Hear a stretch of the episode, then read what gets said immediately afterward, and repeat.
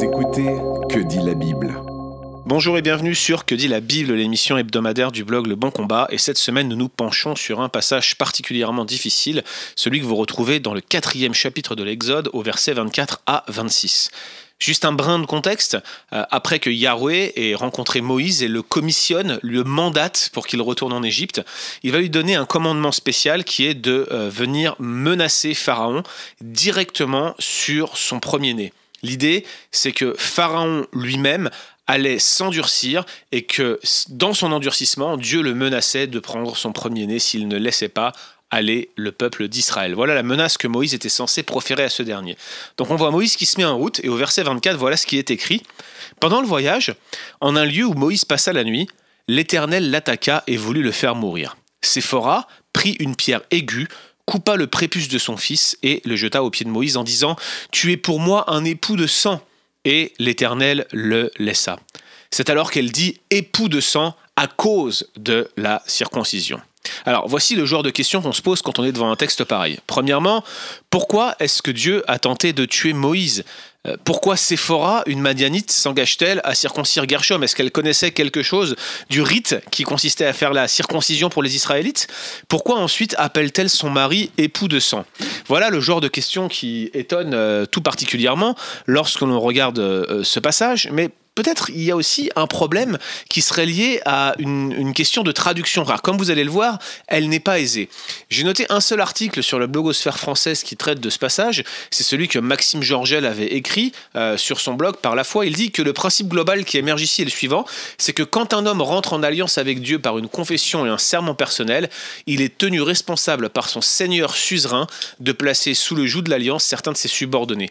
Ne pas respecter ce principe, c'est ne pas respecter son serment et risquer d'encourir le jugement de l'alliance. C'est la raison pour laquelle Moïse, quand il n'avait pas circoncis son fils, a risqué de subir la punition de l'alliance qu'il avait invoquée contre lui-même par sa propre circoncision. On voit ici que, que Maxime espère tirer de cette, euh, euh, de cette histoire un petit peu surprenante un argument en faveur du pédobaptisme. À titre personnel, je reste assez sceptique, même si est vrai qu'il y a probablement ici un principe qui est connecté à cette notion de suzerain vassal. On va y revenir.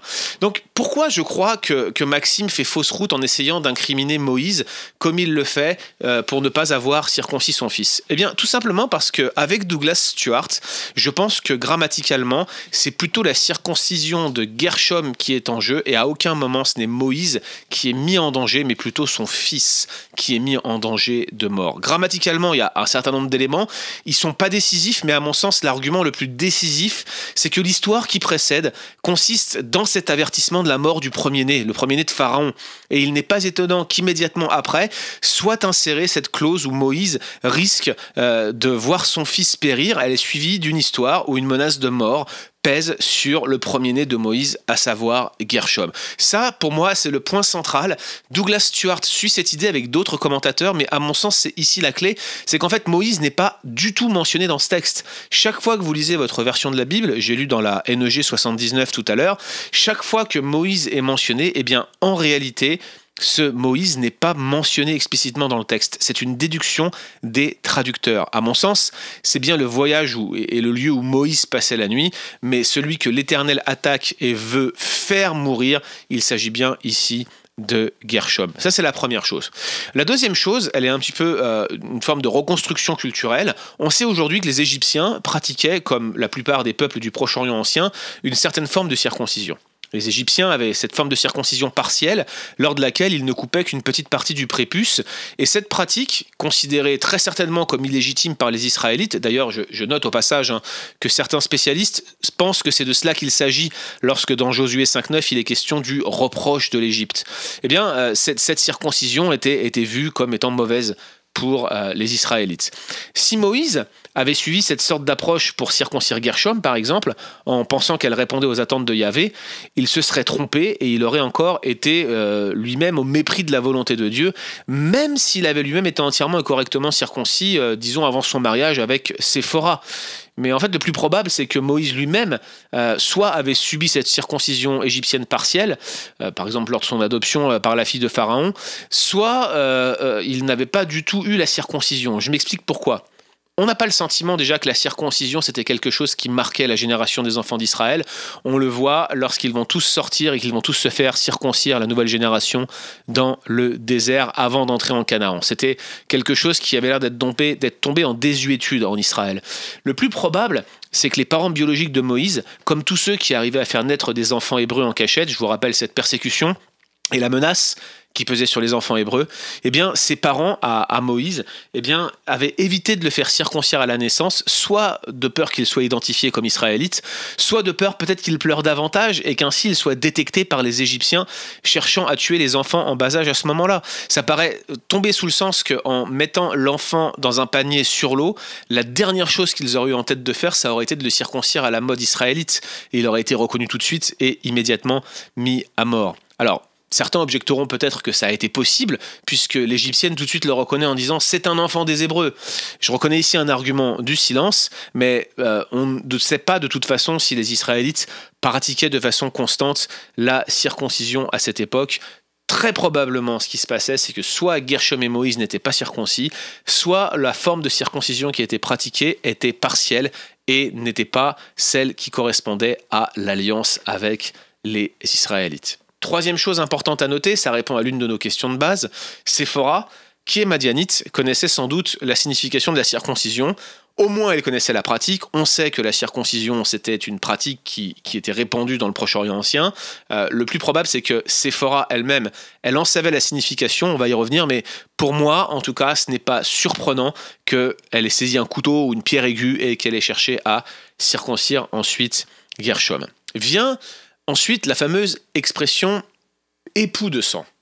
À mon sens, ici, il y a un saut interprétatif qui est fait par l'ensemble des traducteurs, dans le sens où on parle d'époux de sang parce qu'on suppose que Séphora s'adresse ici à Moïse en parlant de la sorte.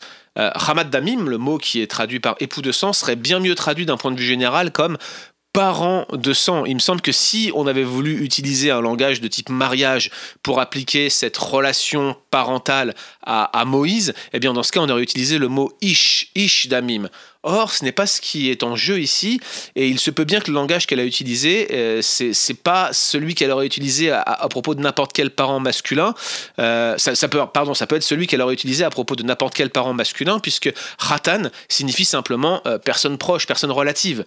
Donc, chez les Madianites, la circoncision complète, elle était probablement pratiquée tôt dans la vie d'un enfant, bien qu'il soit possible que certains hommes aient été circoncis quelques semaines avant le mariage ou, ou plus tôt dans la vie, mais Séphora, en agissant ainsi, en parlant de la sorte, en, parlant d'un parent de sang plutôt que d'un époux de sang, en, parlant de Gershom, montre qu'elle comprenait le langage de la circoncision et apparemment qu'elle a fait sa meilleure tentative, une tentative qui semble être couronnée de succès, pour montrer que la circoncision qu'elle entendait pratiquer se voulait être à la fois officielle, pieuse et respectueuse d'un Dieu comme Yahweh.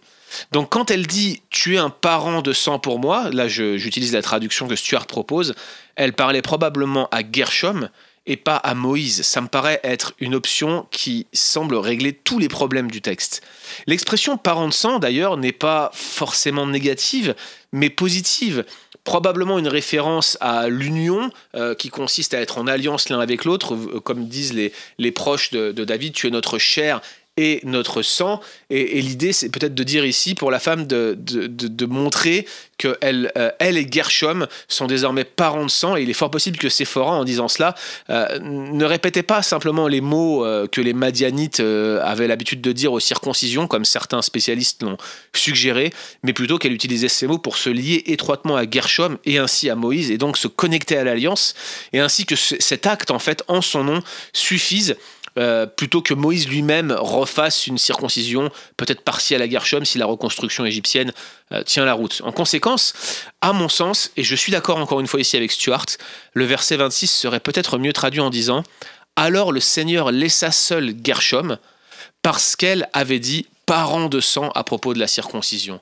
En quelque sorte, ici, non seulement ça serait la foi de Séphora qui serait mise en avant, mais on montrerait bien que le véritable problème serait que Gershom, le fruit de l'union qu'il y avait eu entre une Madianite et euh, Moïse, devait lui aussi être circoncis pour faire partie de l'alliance. Donc, si cette reconstruction est exacte, et je pense que c'est la plus probable, Moïse aurait failli de deux manières devant Dieu. Premièrement, il n'aurait pas été lui-même entièrement circoncis selon les attentes qui sont implicites en Genèse 17, Genèse 17, 10, 14, peut-être même qu'il n'avait pas été circoncis du tout, mais plus important encore, il n'avait pas circoncis, ou du moins il n'avait pas encore circoncis adéquatement l'un de ses fils, ce qui en tout cas constitue deux péchés d'omission très graves. Je note le style euh, laconique, euh, voire dramatique du texte, mais cette histoire est tout à fait cohérente, tout à fait en phase avec les autres tendances de Moïse qui sont relatées dans le chapitre 4 à résister à l'appel de Dieu dans son appel initial.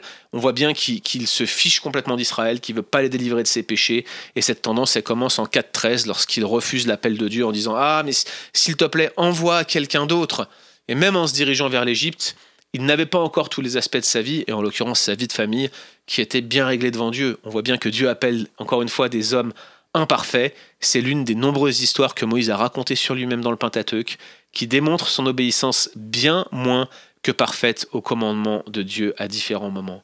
Donc cette histoire est encore une fois une histoire de grâce, grâce envers Moïse, grâce envers Séphora, de foi, la foi de Séphora mise en action, et de salut, Gershom, qui n'est pas frappé là où il aurait dû l'être par le Dieu d'Israël. Retrouvez d'autres épisodes sur www.leboncombat.fr.